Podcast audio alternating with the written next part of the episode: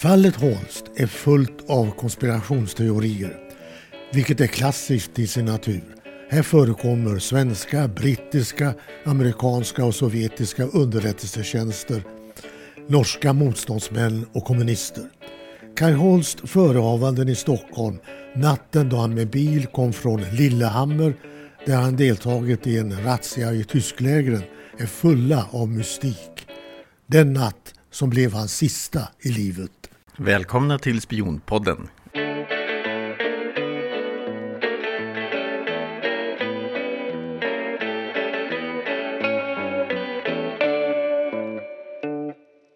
Hej och välkomna till Spionpodden. Idag sitter vi i en fantastisk lägenhet med en utsikt som eh, man nästan eh, skulle dö för eh, i Stockholm. Och vi ska göra ett avsnitt av en bok som heter Kai Holsts mystiska död. Historien om en norsk motståndsman i Oslo och Stockholm. Av journalisten och författaren Göran Elgemyr. Välkommen! Tack! Ja, det är en rafflande historia och jag blir alldeles eh, varm när jag hör dig läsa den här starten. Men kan du inte börja med att berätta lite grann om dig själv? Vem är du? Jag har varit anställd på Sveriges Radio sedan början av 70-talet. Och i mitten av 70-talet så kom, så kom jag in i programverksamheten och ganska snart så kom jag att syssla med underrättelsetjänst. Det var med programmet eh, operation, om Operation Stella Polaris. Det var 1977. Det var Jörgen Cederberg, Janne Bergqvist, skådespelaren och jag som gjorde två dokumentärer på Radioteatern om just överskeppningen i september 1944 av den finländska radiospaningen med radiospanare, arkiv och allting till Sverige. En mycket kontroversiell historia som är aktuell än idag. Sen kom Jörgen och jag att göra program om FRA samma år. På den tiden så visste man inte så mycket om FRA. Det var just inga som skrev eller gjorde program om FRA. FRA, berätta, vad är det? Ja, Försvarets radioanstalt som just sysslar med radiospaning. Sen gjorde vi tre intervjuprogram med eh, finländaren Otto Kumenius som var kontraspion verksam både i, i Finland och i Sverige. Då, när vi gjorde programmet, så var han bosatt på Mallorca. Kom sen också spela en viss roll när det gällde att avslöja eh, Stig Bergling, faktiskt. Vi gjorde också program om Stig Bergling och andra landsförrädare. Men får jag bara fråga dig då, ja. hur, hur, vad hade han för roll i avslöjandet om Stig Bergling? Ja, det var så att eh, en svensk ville tackar Otto Kumenius som hade ingripit eh, på en restaurang som eh, Otto ägde. Den här mannen fick eh, slaget av hjärtinfarkt och forslades då till sjukhuset. Sen kommer han ner, det här är mycket mystiskt, efter ett par år och ville tacka Otto Kumenius och tyckte också då att han ville hjälpa honom att skaffa en ny kvinna. Ottos hustru hade dött eh, något år innan och jag tror inte att Otto Kumenius egentligen behövde någon hjälp. Men den här mannen satte in en annons i eh, Dagens Nyheter. En lockande annons om en eh, man på Mallorca som behövde en ny kvinna. Och den kvinnan som dök upp i Palma de Mallorca, det var Stig Berglings fästmö. Och under middagen så avslöjar hon det ena efter andra om Berglings eh, förehavanden. Alltså konkreta uppgifter. Och det var då tydligen en brytning mellan henne och, eh, och Bergling. Och här eh, kom ju den gamle kontraspionen fram naturligtvis och eh, han fick iväg den här kvinnan. Det blev inget förhållande. Sen tog han kontakt med journalisten Mosander, Jan Mosander och Mosander vände sig till eh, Säpo i Stockholm och sen åker ett par Säpo-män ner till eh, Mallorca för att uh, prata med Kumenius. Och det han kunde berätta, det var precis de pusselbitar som Säpo behövde för att sätta fast Bergling. Du är en perfekt gäst för Spionpodden. Men du, om vi återgår till um, boken om Kai Holst. Vem, vem, var egentligen Kai Holst? Kai Holst var en norsk motståndsman, en av de främsta. Han kom in i, eh, så smått i motståndsarbetet 1940 på hösten. Sen var han tvungen att fly till Sverige i augusti 1943 och knöts då till norska legationen, alltså ambassaden fast man sa legation på den tiden och fortsatte arbetet mot den tyska ockupationsmakten och blev en viktig motståndsman i Stockholm. Sen i juni 1945 när han sysslade med avvecklingsarbete så kom han tillbaka från en razzia i tysklägren i Norge och hittas död på morgonen den 27 juni i en fastighet på Gärdet, Rindergatan 42, precis intill en hisstrumma högst upp i fastigheten med ett skotthål i huvudet och eh, revolven, eller pistolen, låg i hans högra hand. Och eh, Nils Wallander, en eh, legendarisk eh, polis på den tiden, han kom dit och han konstaterade att eh, det var självmord och han lämnade över det hela till ordningspolisen. Så det rubricerades som självmord. Men det var många som tvivlade på det, men att det var mord det handlade om. En avrättning. Och sen fördes eh, Kai Holst till tystnaden i Norge. Man tog ifrån honom hans historia. Kai Holst kom den natten och eh, han kan inte, inte många timmar i Stockholm innan, innan han hittas död, skjuten vad gjorde han på, på Rindögatan 42? Han skulle besöka en eh, Holger Arensson vars hustru hjälpte många norska flyktingar i eh, Sverige. Hon fick också eh, en medalj efter kriget. Och på något sätt så tar sig eh, Kai Holst in i fastigheten. Han trycker på knappen på porttelefonen. Klockan är alltså tre på natten ungefär. Han, han hade kommit dit i taxi och åker upp men stannar inte vid Aronsons lägenhet utan fortsätter uppåt. Och på något sätt måste han alltså ha blivit övermannad i entrén. Holger Aronsson förhördes av polisen. Först var han väldigt tystlåten och ville inte alls kännas vid Kai Holt som en vän eller en närmare bekantskap. Sen vid andra förhöret så, så berättade han lite mer. Men vad han längre fram i tiden berättade, det var att eh, när eh, porttelefonen ringde så förstod han att det var Kai Holst och gick och öppnade. Men hissen gick förbi och sen hörde han ett skott. Stängde dörren, han blev rädd givetvis och höll tyst. Och han förstod då att Kai Holst hade blivit skjuten. Men vad Kai Holst egentligen ville Förmodligen ville han övernatta men han kunde i och för sig också ha tagit in på hotell naturligtvis vid den sena tidpunkten. Så det är alltså lite oklart vad han egentligen ville hos eh, Holger Arensson. Överhuvudtaget så finns det väldigt mycket mystik kring eh, eh Kai Holst förehavanden den här natten. Han kommer med en eh, norsk chaufför ifrån eh, Lillehammer. Den som kör heter eh, Paul Romstad som också han är väldigt tystlåten först. Han säger att Kai Holst eh, var trött. Sen vid andra förhöret då eh, säger han att eh, han var fullkomligt uttröttad. Han visste inte vad egentligen Kai Holst kunde ta sig till. I alla fall eh, Romstad släpper av honom i hörnet Odengatan, eh, Sveavägen.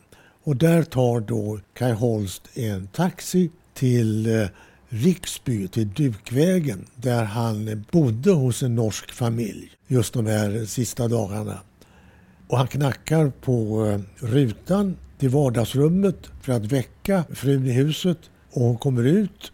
Men Kai Holst går aldrig fram till henne. Taxibilen står där vid eh, Sträckstenskanten och Kaj Kai Holst eh, pratar på långt avstånd till, till den här kvinnan som sen går in i lägenheten för att ta på sig en kappa.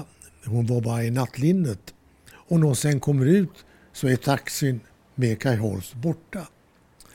Men hon påstod att det fanns en till man i eh, taxin. Och det var det som gjorde sen att, eh, som vi kan komma tillbaka till, att eh, fallet gick tillbaka till kriminalpolisen. Men sen far då den där taxin med Kai Holst till stan och ett tag så funderar han på att ta in på hotell men han gör det inte utan vill till adressen eh, Rindergatan 42 där han hade bekant. I huset fanns en kvinna, eh, Hedberg hette hon, just nu kommer jag inte ihåg förnamnet, som eh, arbetade på tyska legationen. Och det är rätt intressant i och för sig.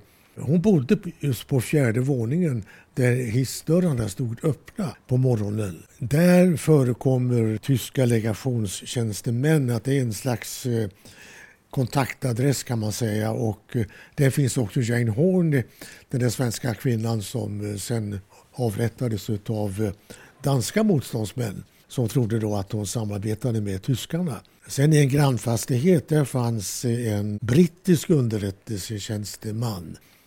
Men det var ju så att på Gärdet i den här delen som var ganska nybyggd så fanns det ju många underrättelsemän. Det var norrmän, danskar, britter, ryssar. Som, jag menar, det var ingen st stor stadsdel direkt så att de kände ju igen varandra. De möttes ju på gatorna.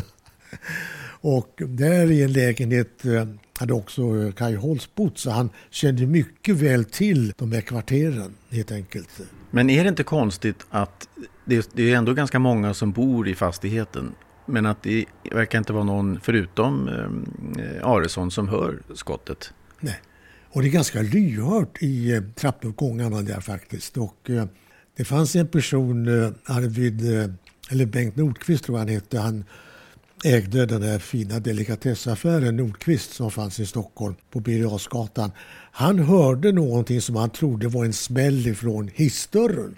Men det är ändå lite konstigt, för han var uppe nämligen, han, han hade gäster, att han ändå inte hörde ett skott. Han, han, blev förhörd och Aronsson blev också förhörd. Men det är de enda två i fastigheten som blev förhörda faktiskt. Därför att eh, om vi kan gå in på det, Nils Fallander som ju var en erfaren polis. Han hade också skrivit kompendier hur man skulle bete sig vid misstänkta brott och sådant. Men han följer inte regelboken. Han kommer dit på förmiddagen, konstaterar då att det var ett dödsfall. Det hade varit en läkare där och konstaterade, skrivit en attest. Den finns inte kvar. Och det framgick ju att eh, Kai Holst var, hade diplomatisk status. Det var ju ganska sällsynt med diplomater som hittades död med skott i, i huvudet. Så trots det, och trots att han visste vem Kai Holst var, därför att Kai Holst eh, var känd av Säpo, och förekom i olika utredningar, så skickade han över det hela till ordningspolisen. Och man kan undra varför, därför att eh, han kunde ju ha misstänkt utifrån de här olika fallen där Kai Holst förekommer att det fanns eh, saker och ting som kunde förklara varför Kai Holst låg död där, skjuten. Men det gör han inte. Och det förekommer inga skisser, inga fotografier. Det skulle ju göras in i regelboken. Men det gjordes inte, eller i varje fall så finns det inte kvar. Så han bröt helt och hållet mot regelboken, Wallander. Men sen kom ordningspolisen underfund med att det fanns en till person, just den som satt i den här taxin enligt eh, den här kvinnan där eh, Kai var inackorderad. Och då skickades det över igen till Falander på kriminalen som då fick utreda det på nytt. Men det görs inte några förhör med andra i huset än just med eh, Nordqvist och eh, Aronsson. Vilket ju också är emot eh, regelboken. Man letar inte efter kulan. Den hittar portvakten dagen efter i trappasatsen till våningen inunder. Och det sägs ingenting om eh, till exempel hur, om det fanns blod på eh, kostymen som eh, Kai Holst hade. Så att, det, ja, det var en mycket, mycket bristfällig polisutredning. En skamfläck kan man säga i svensk polishistoria. Den också? Ja, just det. tänker på ett annat fall där allmänheten hittar kulorna lite ja. senare, men som också är lite skamfilat, men okej. Okay. Och jag har jämfört det här med hur det gick till när eh, året före när en tysk eh, tjänsteman här i Stockholm på en nyhetsbyrå eh, hittades hängd i lägenheten. Där gjorde man allt enligt regelboken. Varför var, visar inte den norska legationen något intresse? Varför visar inte svenska kriminalöverkonstapeln Nils Fallander något intresse av att utreda det här? Är det någon påtryckning någonstans ifrån eller? Jag tror säkert att Falander eller någon annan fick en signal uppifrån att man skulle inte utreda det här fallet. Man skulle bara konstatera att det var ett självmord och ingenting annat. Och då kan man fråga sig varför. Det har ju förekommit många teorier när det gäller dödsfallet. Men jag har fastnat för en konkret sak och det är Lillehammerkuppen. Som eh, Sverige i hög grad var inblandad i. Det var så att eh, den tyska radiospaningen var förlagd till Lillehammer tidigare när Tyskland och eh, Finland stred tillsammans mot Sovjet så var den förlagd uppe i norra Finland och de var väldigt skickliga. Och den som var chef för den här eh, radiospaningen var då en doktor Edmund Sala. Och han insåg ju vilket guldägg han satt på och hade kontakter med eh, C-byrån på svenska försvarsstaben, vår hemliga spionbyrå under andra världskriget och träffade dem vid ett par tillfällen och eh, ville då föra över radiospanarna och eh, arkivet till Sverige. Och I det här läget så kom också amerikanarna in. För de hade inte någon eh, radiospaning mot Sovjetunionen. De insåg att det här var ju oerhört värdefullt. Så på hög nivå inom eh, svenska försvarsstaben och inom eh, OSS som alltså var föregångare till CIA så planlade man det här. Och det började med då att Algot Törneman som tillhörde Sydbyrån han och två norska tjänstemän på militärkontoret nummer fyra åker till Lillehammer precis vid den tyska kapitulationen 8 maj för att ta över det här arkivet och eh, maskiner och sådant. Och eh, ganska dramatiskt det hela.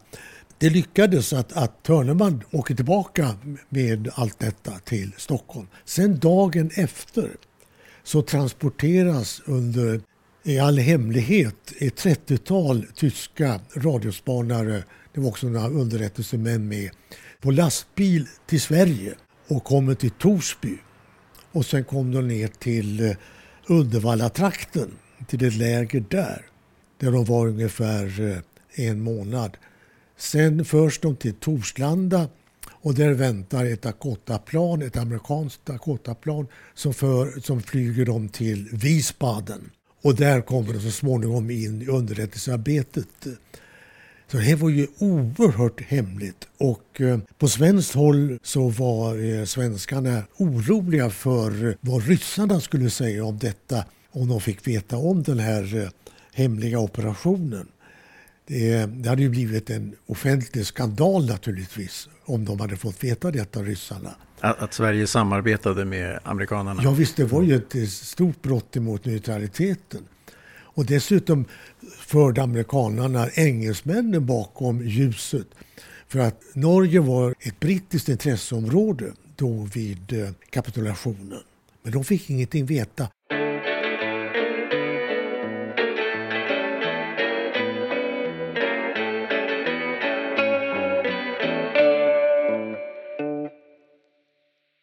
Sen fick Kai Holtz veta i Stockholm att det skulle förekomma en razzia i tysklägren vid Lillehammer för man ville komma åt eh, tyska eh, krigsförbrytare som gömde sig i lägren. Och han eh, åker till eh, Lillehammer och just med den här Romstad som sen körde honom tillbaka till Stockholm och en annan underrättelseman, Erik Myhre, finns också med i bilen till Lillehammer. Kai Holst eh, träffar då eh, viktiga norrmän och tillsammans med dem så träffar han också britterna som skulle då tillsammans med de här norska motståndsmännen göra de här razziorna. Så Kai Holst är med. Och det är först nu som britterna får veta om att eh, Sverige har deltagit i att överföra tyska radiospanare ner till Wiesbaden och även att norrmän deltog i detta. det var ju hett stoff verkligen. Och det är klart att britterna blev ju eh, upprörda över detta. Och Kai Holst blev också upprörd.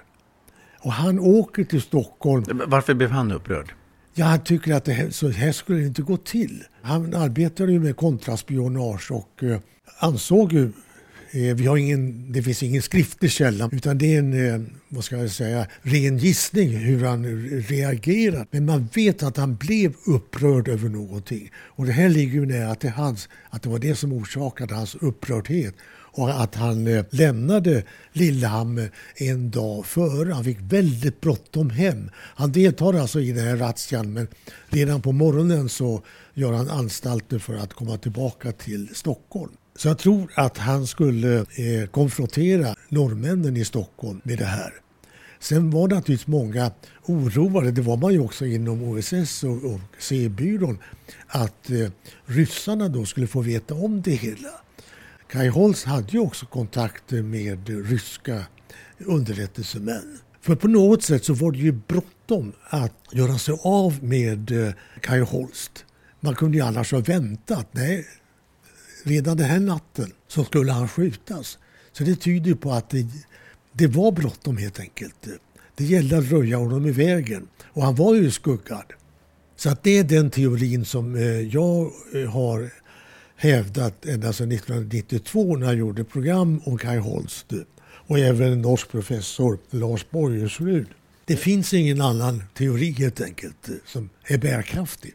Nej, alltså det, det, är en sak som jag har reagerat starkt över när jag både läst den här boken och gjort en hel del research. Det är att han, han var ju känd för att han hade cyanidkapslar eh, alltid med sig i sin plånbok. Och om man vill begå självmord så åker man väl inte upp och skjuter sig blodigt och äckligt. Eh, utan man kanske sitter i en bil eller, och tar sin lilla kapsel. För den hade han ju alltid med sig och han var ju beredd att ta sitt liv ja, om visst. han skulle åka fast. Ja, visst. Men han kunde ha tagit in på hotell och tagit den där kapseln där eller skjutit sig där i så fall.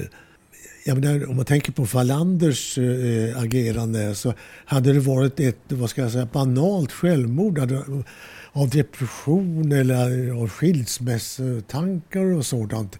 Varför skulle då den svenska polisen agera på det sättet och även eh, norska legationen? Då hade de ju kunnat eh, tala om som det var.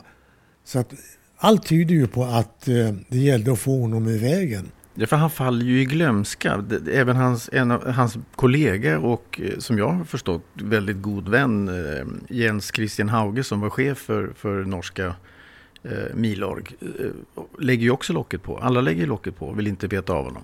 Nej, eh, det är fatalt alltså. Det är för att eh, Kai Holst var ju alltså en av de främsta. Och han knöt ju till eh, Milorg som var då den militära motståndsgruppen och lärde upp Jens Christian Hauge i motståndsarbete. De bor tillsammans i en flyktlägenhet eh, i ett halvår och arbetar mycket, mycket nära varandra. Och bygger upp Milorg. Ja. ja. Och eh, Kai Holst hade ingen befattning. Han, han, eh, han var ingen teoretiker eller så, utan han var en fixare helt enkelt. Men han var en av de främsta inom Milorg. Och de var goda vänner, mycket goda vänner. Men Jens Christian Hauge gör ingenting.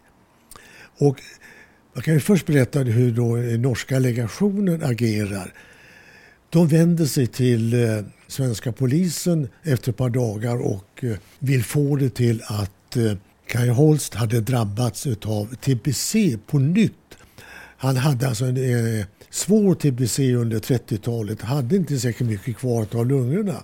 Och då ansåg de att eh, på något sätt så hade TBC blossat upp på nytt. Och därför hade då Kai Holst tagit livet av sig. Sen konstateras det ju i obduktionen att eh, den här TBC den var ju läkt. Men den lever kvar och den levde fortfarande kvar hos Jens Christian Hauge eh, omkring eh, 1994. Han ansåg då att eh, det var på det sättet att eh, tuberkulosen hade kommit tillbaka. Sen när eh, en intervjuare invände att eh, ja men det konstaterades att den var läkt. Ja men det kanske var vissheten att han trodde att eh, TBC hade kommit tillbaka. Men du, hur, hur handlar Jens Christian Hauge när han får veta att hans gode vän Kai Holst hittats död i Stockholm?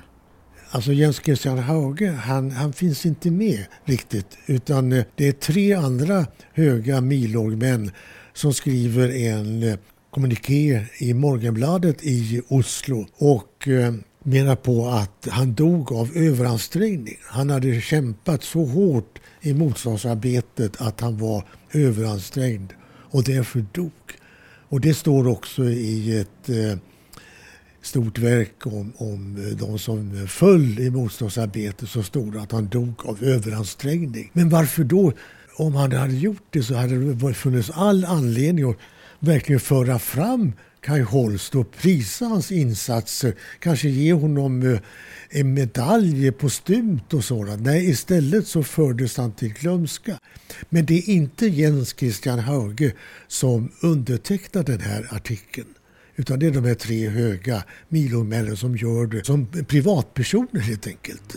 Men det var också det att Jens Christian Hauge den här tiden eh, var på väg in i regeringen. Han kom så småningom bli försvarsminister och längre fram justitieminister. Han blev en av Norges mäktigaste män. Och jag tror inte att han ville förknippas med det här. Därför att det var så kontroversiellt. Hur mycket han kände till om eh, den här kuppen, Lillehammerkuppen, det vet vi ju inte, men han borde ha känt till den. Jag kan knappast tro att eh, man förde över tyska radiospanare till Sverige utan Jens Christian Hauges vetskap. Ja, han var ju chef för Milorg. Ja, han var chef för Milorg. Och han finns ju också i kretsen av eh, kung Håkon när kung Håkon kommer tillbaka till Oslo från London. Så det var en viktig person. Men det gällde ju att förtiga det här enligt min åsikt. Att både Sverige och Norge deltog i den här Lillehammerkuppen. Det måste ha varit en väldigt häftig operation hela den eh, Lillehammerkuppen. Ja visst, verkligen. Det måste ju varit planerat. Regeringen fick nog ingenting veta för oftast när det gäller sådana här kupper så informerade ju inte underrättelsetjänsten regeringen egentligen. För att skulle det hela avslöjas då ville ju regeringen stå fri. Så att det, det här kände vi inte till. Får jag hoppa lite nu när du pratar om, om C-byrån? Det finns ju en byrå som agerade på, på väst, svenska västkusten som kallades för M-gruppen som mm. var eh, en, en, en, del ifrån eh, C-byrån. Och eh, de hade ju väldigt mycket med Milorg att göra och även Kai Holst. Kan du bara berätta lite grann? De hjälpte nämligen de här norska kurirerna till Norge därför att de skulle gå genom militärt område. Så att de biljettsagade de norska kurirerna till eh, gränsen mot Norge. Och eh, de kände ju också Kai Holst, hade träffat Kai Holst. Hade väl också lotsat honom antar jag. Och Ingvar Bergström kände honom mycket väl och träffade Kai Holst i Stockholm några veckor före Kai Holsts död då Kai berättade för Ingvar Bergström att eh, han höll på med eh, ett hemligt uppdrag som, som eh, ja, mer eller mindre kunde kosta honom livet. De här kurirerna de hörde ju till fjärde militärkontoret som C-byrån egentligen inte hade något samarbete med. Det arbete som M-gruppen gjorde i Göteborg den hade inte någon sanktion ifrån C-byrån i Stockholm egentligen. Sen hade de en eh, sändare på eh, Röhsska museet där de sände meddelande till eh, England i all hemlighet. Så att de, de för, alltså det var ju ett viktigt arbete som de gjorde genom att föra de här kurirerna till norska gränsen. Om vi går till Kai Holst igen och han hade ju ganska stort inflytande också vad det gällde sanktioner, sanktioneringar utav, utav eh, likvideringar och lite olika saker. Kajholz hör i och för sig till fjärde militärkontoret i Stockholm men i övrigt så har han en flytande tillvaro kan man säga som också gjorde att det redan då skapades en mystik kring Kai Vad var det egentligen han sysslade med? Och, eh, men det var ju främst kurirverksamhet och skaffa fram vapen i Stockholm och eh, eh, med olika illegala metoder. Han var ju en stor fixare. Och kontraspionaget var ju också riktat emot eh, norrmännen själva i Stockholm. Därför att till Stockholm så kom det ju många norrmän som i själva verket eh, var på Tysklands sida. Mm tillhörde National Samling under Quisling. Och det gällde att hålla ögonen på dem. Det förekom ju redan en sållning kan man säga i de här norska flyktinglägren, Kesätet till exempel, innan de kom vidare till Stockholm. Och eh, C-byrån hade ju också intresset av att eh, sålla ut eh, norska nazister. Men var det inte lite mot norska kommunister också? Kommunister också, ja. ja. Mm. De var ju, om man tittar tillbaka på motståndsarbetet i, i Norge så var ju de mer eh, våldsbenägna än vad Milorg var i början. Milog blev mer eh, våldsbevägen 1943 efter en omorganisation. Men de låg ju väldigt lågt med sådana aktioner i början därför att de fruktade då tyska repressalier. Men eh, de eh, norska kommunisterna efter 1941 när Sovjetunionen kommer på västallierade sida så eh, agerar ju kommunisterna, framförallt eh, kommunisten Asbjörn Sunde med Oswaldgruppen på olika sätt med eh, sabotage och eh, med eh, likvideringar.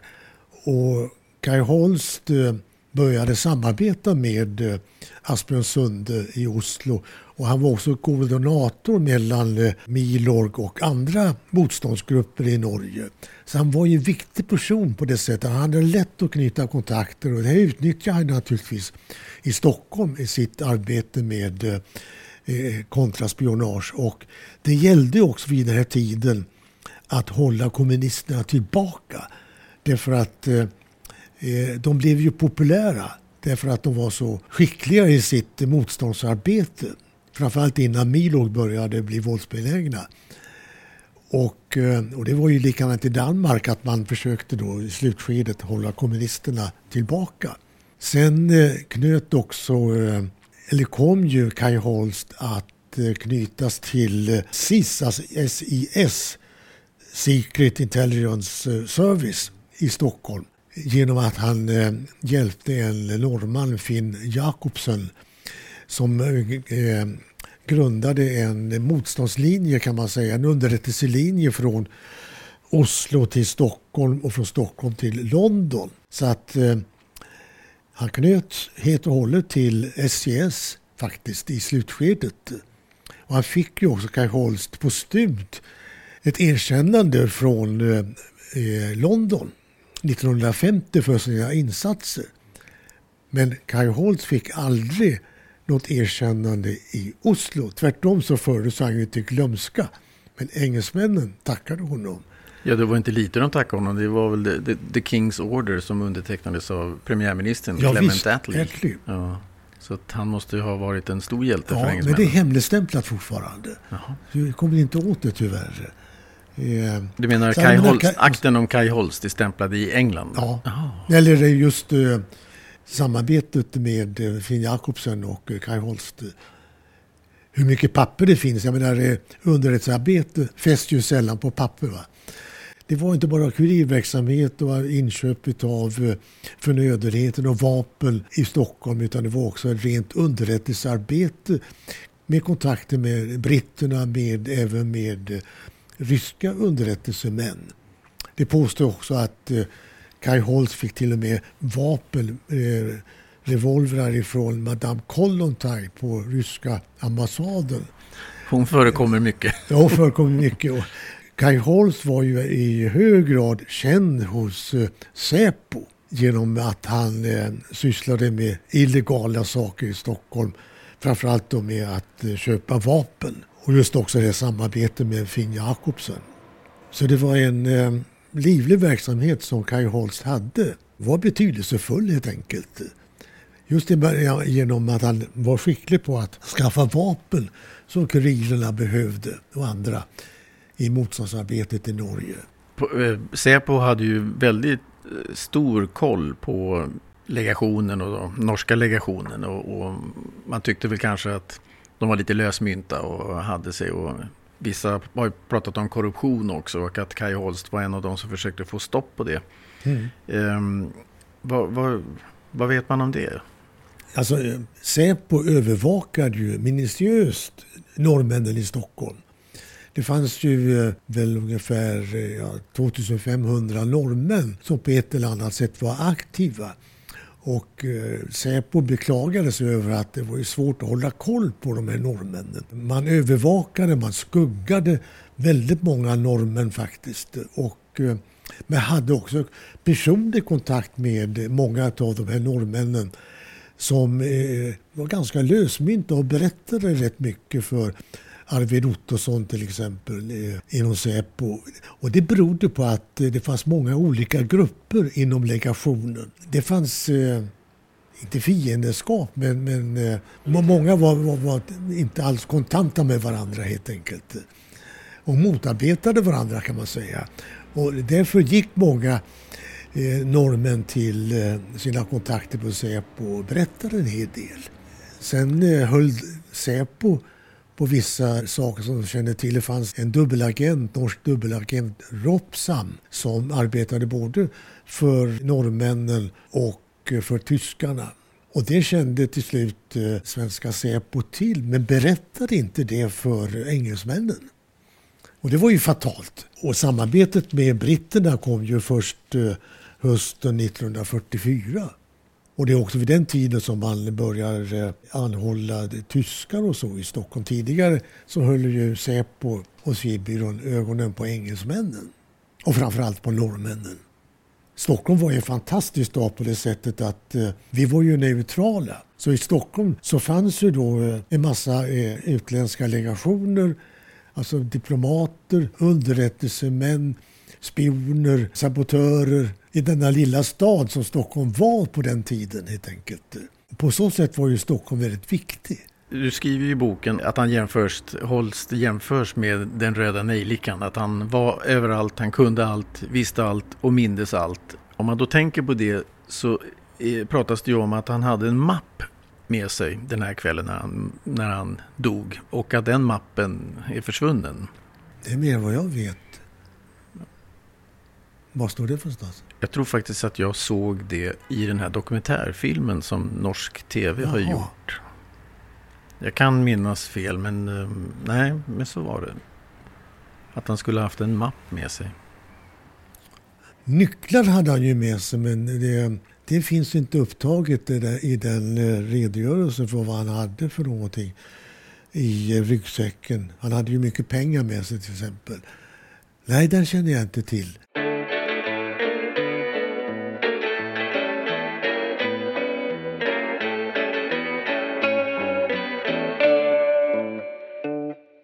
Det finns ju några konstiga saker. Dels så Vapnet hade ju inte hans fingeravtryck utan man hittade någon annans fingeravtryck på vapnet. Obduktionsrapporten är också lite sådär, man, man, vissa saker som skulle ha, ha varit, om det hade varit självmord, till exempel mm. om han hade skjutit sig så skulle det ha funnits en blodstänk in i vapnet och hår hade bränts. Och det finns otroligt mycket mystik kring allt det här med, med, med hans död. Men jag måste återgå till den här cyanidkapseln. Har man hittat den? Den finns inte upptagen. Och herr Holtz har ju själv sagt att eh, skulle han bli fasttagen så skulle han ändra skjuta sig själv eller använda den här kapseln. Som många norrmän gjorde faktiskt. Men eh, det finns ingenting om detta i polispapperna. När det gäller den här pistolen så, så finns det också en mystik.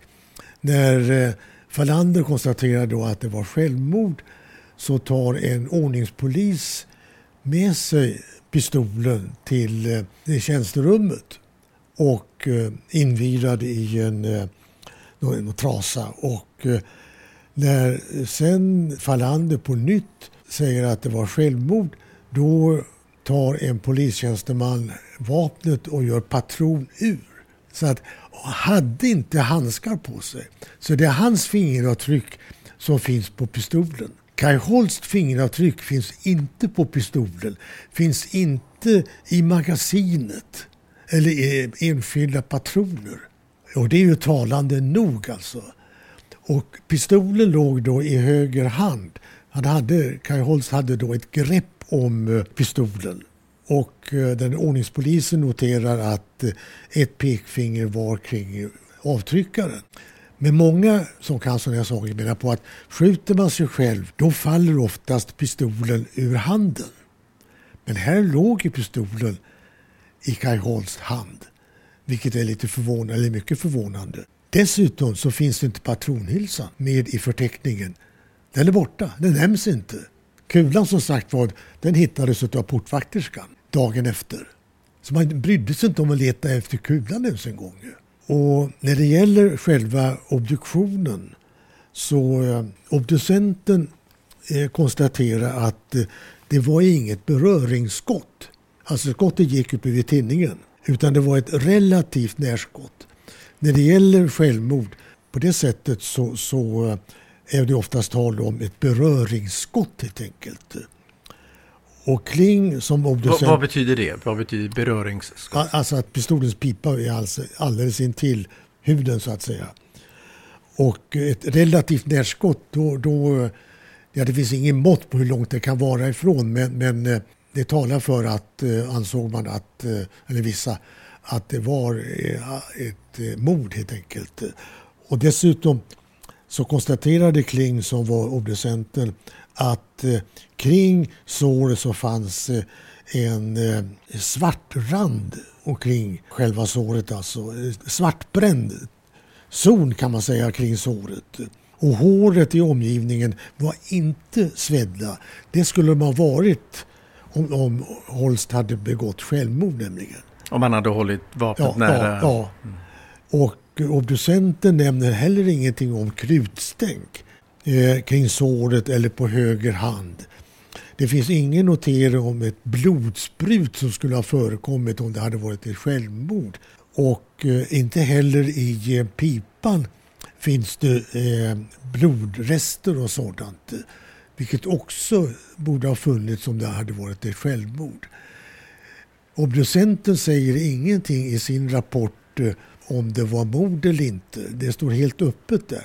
Däremot eh, på själva polisrapporten så har han skrivit att det var självmord. Men förmodligen ville han kanske inte stå för det i själva obduktionsrapporten som ju var ett rättsdokument verkligen på den tiden. Så att eh, det finns frågetecken här. Och, eh, ja, Kai Holsts anhöriga påstår ju att han var vänsterhänt. Ja. Eh, det konstaterades inte då öppet i alla fall utan det kom fram 1994 eh, av en general som stod eh, Kai Holst nära helt enkelt. Och eh, han kom med den upplysningen. Men det finns inte, han har inte eh, skrivit ner det på ett papper eller så. så att, eh, men förmodligen så stämmer väl det. De var så pass nära bekanta. Så det är många, många eh, frågetecken kring själva dödsfallet som tyder på att här är det någonting skumt verkligen. Och att föra Kai Holst till eh, glömskan som han gjorde Först på 80-talet började enskilda norrmän rota lite grann i det här. För de här som fanns kring Holst, både i Norge och i Stockholm, de hade ju gjort karriär och blivit höga män i samhället. Men de tar inte tag i det ordentligt. Och Jens Christian Hauge var ju tillsammans med Sundsteby, Gunnar Sundsteby den som bestämde över historieskrivningen kring motståndsarbetet. Så man ville alltså inte gå emot Jens Christian Hage som hade så stor makt. Utan det var mina radioprogram 1992 som gjorde att man började prata om det här i Norge helt enkelt. Och det var svårt att få norrmännen att säga någonting. Så känsligt var det 1992. Faktiskt. Sen eh, det fanns ju eh, personer, dels familjen naturligtvis, som försökte få klarhet i det här. Men de blev ju varnade att det kunde gå dem illa. Mm. Men det var en eh, norsk motståndsman som hette Erik Myhre som var med i bilen från Stockholm till Lillehammer för den här razzian. Som också var tillsammans med Holst den här natten i tysklägren. Han tvivlade på att eh, det skulle vara ett självmord.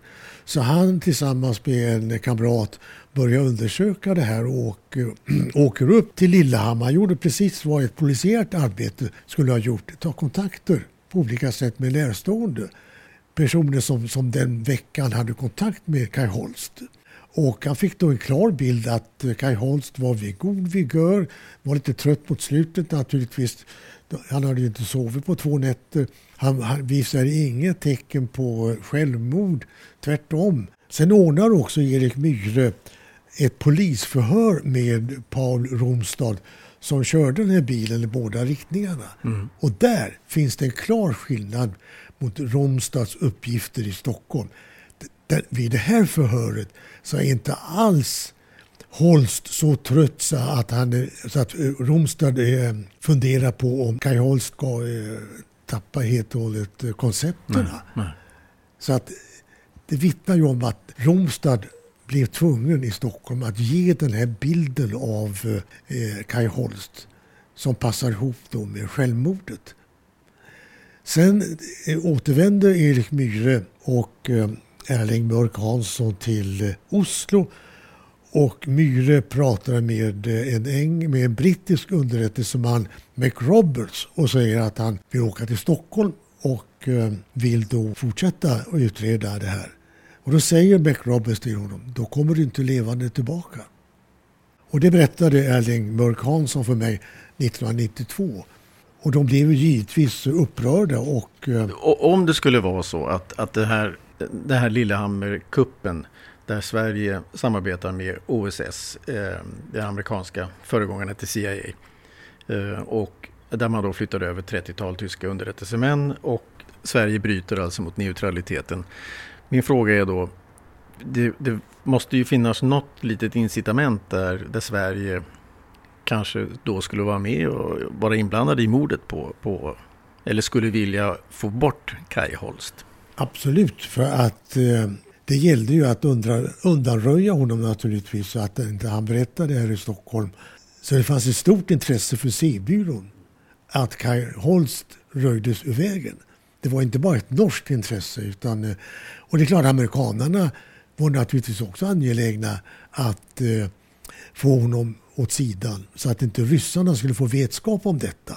Men att eh, anklaga enskilda C-byråmän för att ha skjutit Kai Holst, det, det, går ju inte. Det finns inga bevis för det.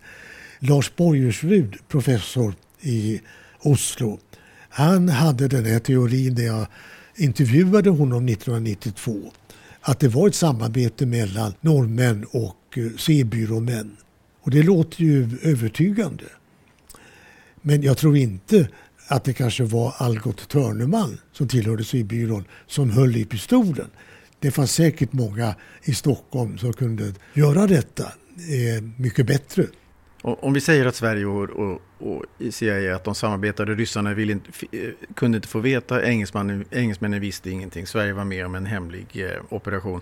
Hur lång tid tog det innan den här lilla Hammerkuppen från 1945 blev allmänt känd? Ja, det glunkades om den eh, i pressen 1947-1948 men inte att det skulle ha varit tyska radiospanare som fördes över till Sverige utan mycket handlade om eh, det som eh, Törneman förde över, förde över till Stockholm ifrån Lillehammer. Därför att i de lådorna skulle det också ha funnits ett penningbelopp. Ett ganska stort penningbelopp. För den här doktor Sala han hade ju tänkt sig fortsätta i Stockholm. Nu blev det inte så utan eh, han eh, fängslades av britterna och kom först eh, i amerikansk tjänst eh, 1947. Och C-byrån skulle ju utredas efter andra världskriget eh, därför att det fanns vissa oegentligheter.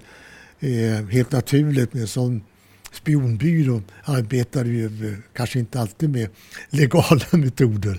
Och där förekommer en hel del om eh, den här lådan som fördes över med, eh, tyska, eller med ryska koder och sådant och penningbeloppet och, Eh, och oegentligheterna kring det. Det var två arkivarier, Uno Willer som sen blev riksarkivarie och sen eh, en person som blev chef för Riksarkivet som eh, kom underfund med att det fanns misshälligheter här på C-byrån. Och det resulterade sen i den Tamelinska utredningen.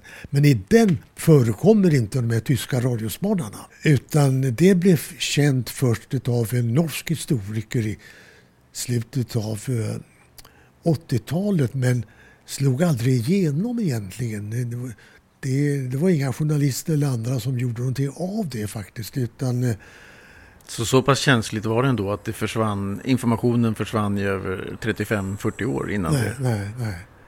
Är, man kan nog säga att det fortfarande är känsligt helt enkelt. Men eh, den här boken det är ju det första helhetsgreppet om Kai Holst. Likaså de här två radioprogrammen 1992. Men den här, väst, den här lådan då med pengar och uniformer? Ja, med pengarna de, eh, de försvann. Så att eh, vem som tog dem det, det vet vi inte. Fantastiskt. Jag har egentligen bara en enda liten, det är ingen liten men det blir en sorts epilog på något sätt. Men, men varför skulle man glömma Kai Holst? Ja, huvudskälet var ju naturligtvis eh, Lillehammerkuppen som varken norrmännen eller svenskarna ville skulle komma fram till offentligheten. För det hade varit oerhört fatalt både för Norge och Sverige.